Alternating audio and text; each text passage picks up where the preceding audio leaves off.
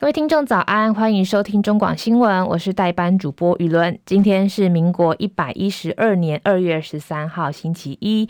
一周又开始了。先跟听众朋友报告，今天因为一荣主播休假，所以由雨伦来代班6点，那稍后7点呢会有我们的庆林主播来代班。听众朋友呢也可以透过我们的 YouTube 官网，还有我们的中广 APP， 还有我们收音机一起来收听中广新闻，也可以到我们的 YT 留言板来跟听众朋友一起互动。新闻一开始一样，先来关心天气的消息。大家有没有好好把握周末的好天气呢？因为今天开始就要变天了。气象局表示，今天下午开始会有锋面通过，迎风面的北部跟东半部将转为有雨的天气形态，其他地区也会开始转为多云到晴。下午到晚间开始会有大陆冷气团南下，全台气温会大幅下滑，甚至北台湾可能会低到10度以下，中南部也会掉到13到14度左右。这样的天气要一直等到17号周五才会好转。温度预测方面，今天清晨中部以北低温约16到17度，其他地方约19到21度。白天北部跟宜花的温度较今天偏低，高温于25度左右。中南部跟台东还是会有29到31度的高温，南部近山区更可以来到31度以上，但是中南部的日夜温差大，加上晚间开始各地的气温都会大幅下滑，所以也要提醒，如果是早出晚归的听众朋友，记得要多带一件外套。国内消息，今天也是中小学的开学日，不过双北的教育局都在昨天同步宣布，由于今年的年假长达10天，担心开学之后疫情再度升温，所以呢会恢复到校量体温的防疫规范。也要提醒说，如果有身体不舒服啊，还是会有发烧的状况，要记得请假在家休息，落实生病不到校。另外一个应该也是昨天最热门的新闻，就是想我来问一下听众朋友，你抢到鸡蛋了吗？受到禽流感的冲击，台北市蛋商工会昨天拍板，今天开始每台斤的鸡蛋将调涨2元，也让鸡蛋价格重回去年7月的新高纪录。昨天晚间呢，就有网友跑了很多间的超市想来抢鸡蛋，才发现说整个鸡蛋的货架空空如也，全部都已经卖完了，相当惊人。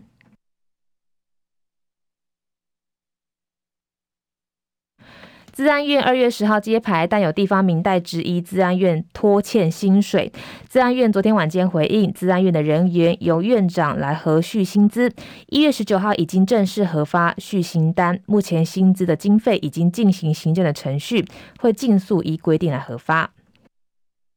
其实整起的事件是由台北市议员徐巧芯来踢爆，他在脸书表示，收到陈情指控，资安院强迫人员1月16号报到，但是1月18号才能知道自己的薪资，但是到现在都还没领到薪水，抱怨已经成为外包部人员没有荣誉感。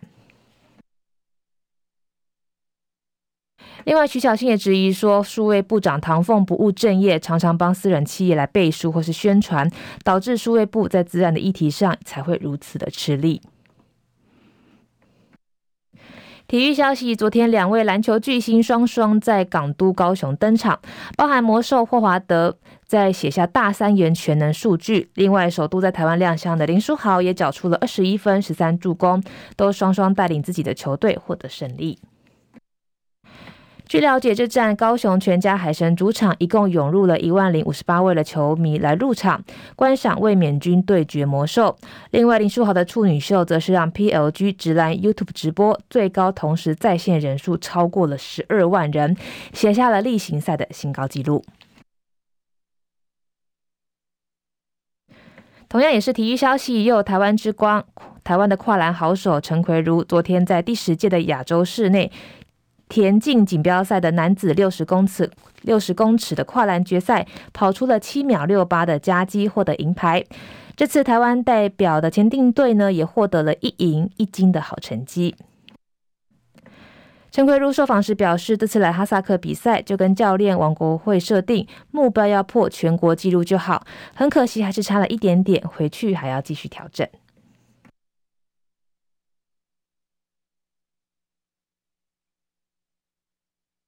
国际消息，北塞浦勒斯土耳其共和国一个城镇的民众今天为了上周命丧土耳其强震39人中的最后2人送葬，包含24位儿童在内的39人团队赴土耳其参加排球比赛，不幸遭遇强震，客死异乡。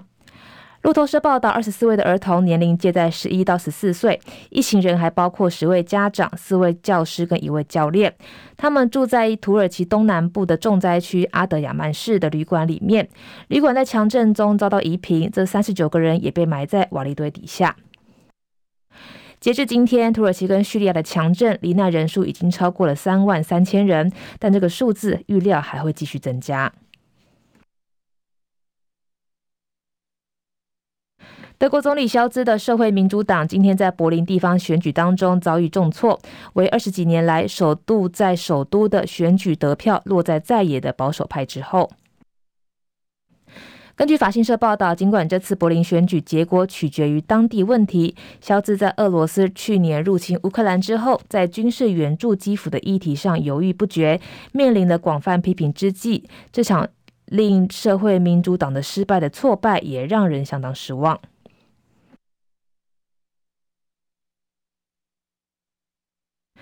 加拿大总理杜鲁道今天表示，调查人员正在搜寻昨天在育空地区上空遭到美国战斗喷射机击落的不明飞行物体残骸，将对残骸进行分析。在杜鲁道这项谈话的同时，美国联邦参议院多数党领袖舒默也告诉媒体，美国官员认为昨天在加拿大上空还有10号在美国阿拉斯加州附近的上空遭到摧毁的物体都是气球。不过有最新消息显示，美军当地时间周日12号下午又在加拿大的休伦湖上空击落了一个不明飞行物，也已经是本月以来第4起的相关案件。接下来是10分钟的早报时间，首先是联合报的头版头条谈到了星云大事，这里今送星云最后一程，总统将轻翻褒扬令，主办单位预估万人涌佛光山。佛光山今天举办星云大师圆寂送赞典礼，蔡英文总统上午9点将亲自颁发褒扬令，主办单位估计今天会有数万人上山送星云法师最后一程。行政院长陈建仁跟高雄市长陈其迈今天陪同出席总统。今天陪同总统出席，陈其迈将颁发荣誉市民证书。星云法师圆寂送赞典礼结束之后，发引台南白河大仙寺，荼毗就是火化的意思。下午1点抵达白河交流道，1点30分抵达大仙寺，2点到2点30分进行荼毗仪式，5点30分到6点返回佛光山。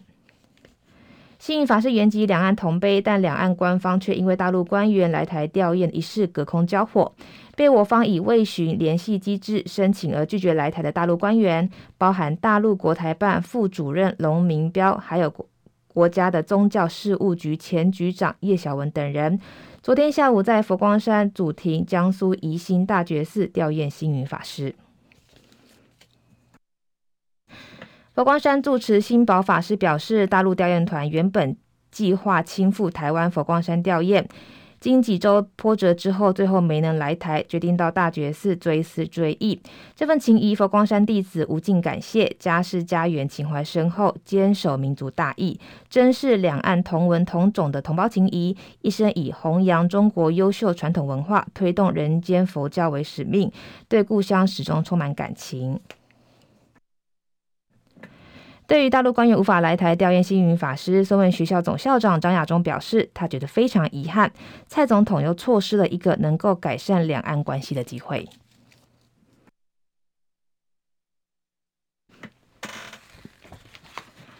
接下来是中国时报头版头条谈到了义务役延长为1年，将于明年上路，在野立委促请政院组跨部会的小组协调推动。议政决策仓促，配套措施模糊。义务役从明年开始延长为1年，包含营区跟靶场等工程还在规划当中。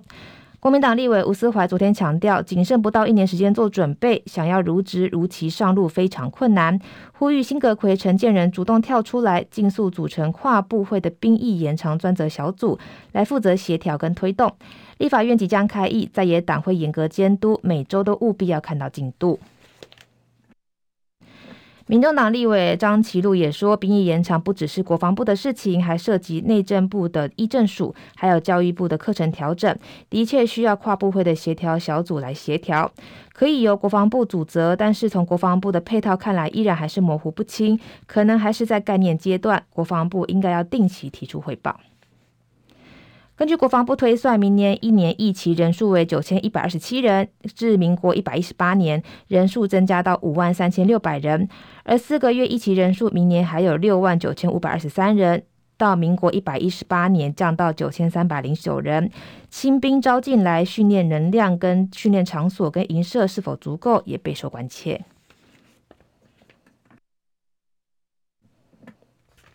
至于大学生4年内完成学业跟兵役案，教育部曾经在1月的时候邀请公私立的大学来进行讨论。大学校长们建议由他们来自行修改学则，将现行要修满规定学分而且成绩优异的人才可以申请提前毕业，放宽到修满规定学分就可以申请毕业，让役男可以在学期间兼顾学业跟兵役，对大学的运作的冲击也比较小。教育部认为有可行性，但是还没定案。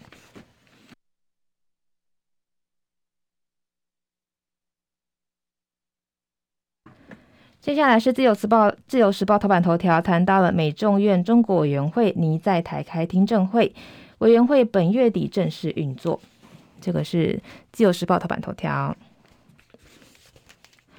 在中国高空侦察气球事件增添美中紧张之际，日经亚洲12号报道，美国联邦众议院美中战略竞争特别委员会预计本月底正式运作，正讨论指派台湾代表团来访问台湾，而且不排除在台湾举行听证会。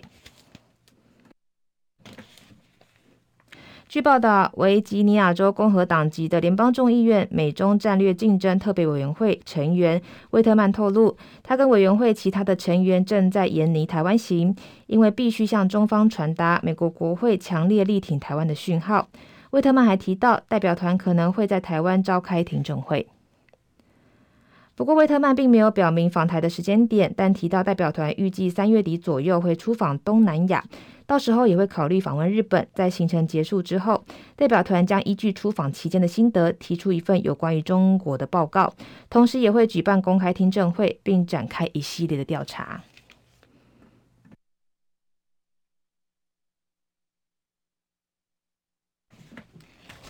接下来是工商时报头版头条，谈到了通膨越高，穷人越穷，元月低所得家庭通膨率 3.31%， 高于平均值。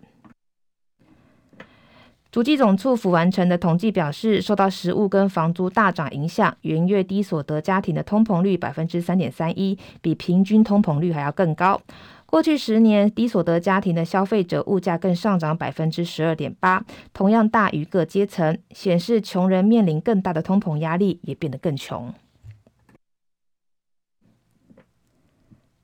综合统计处长蔡玉泰表示，低所得家庭消费中高达有60%花在食物跟居住，而这2个近期都是涨幅比较大的项目，继加权平均之后，也推升了低所得家庭的通膨率。如果以过去10年的观察，低所得家庭 CPI 由 95.9 升到 108.1， 10年大涨了 12.8%， 同一期间高所得家庭只涨了 9.8%， 全体的家庭也只有涨 10.7%。 长期而言，穷人所面对的物价压力依然比较大。主计总处官员表示，食物类价格10年大涨 27% 应该是主要原因。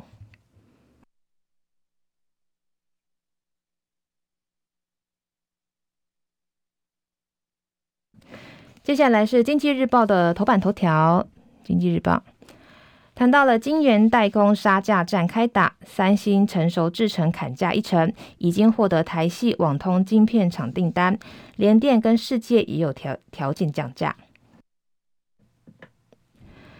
南韩科技巨擘三星传出发动晶圆代工价格战抢单，锁定成熟制程，降价幅度高达1成。三星来势汹汹，包含联电跟世界先进也开始有条件对客户降价。随着销价抢单大战鸣枪起跑，恐怕会打破原本台场预期平均单价 ASP 有撑的局面。科技市调机构吉邦科技最新调查显示，截至去年第三季底，三星的晶圆代工全球市占率为 15.5%， 居第二位。虽然大幅落后龙头台积电市占率 56.1%， 但已经直逼居第三到第五名的联电、格罗方格还有中芯国际这三家的总和，依然非常具有指标地位。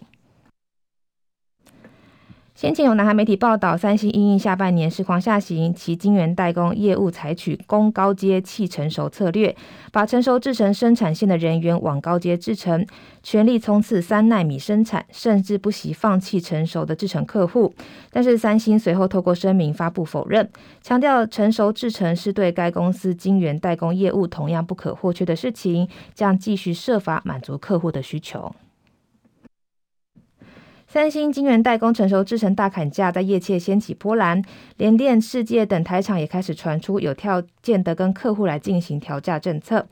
不过对此，联电回应说，对于市场的传闻不予评论，目前来看报价都还是持稳。新闻之后呢，也要提醒听众朋友，北台湾最快下午就开始变天了，其他地区也会开始温度大幅下滑，所以是早出晚归的听众朋友的话，一定要记得多带件外套哦。拜拜。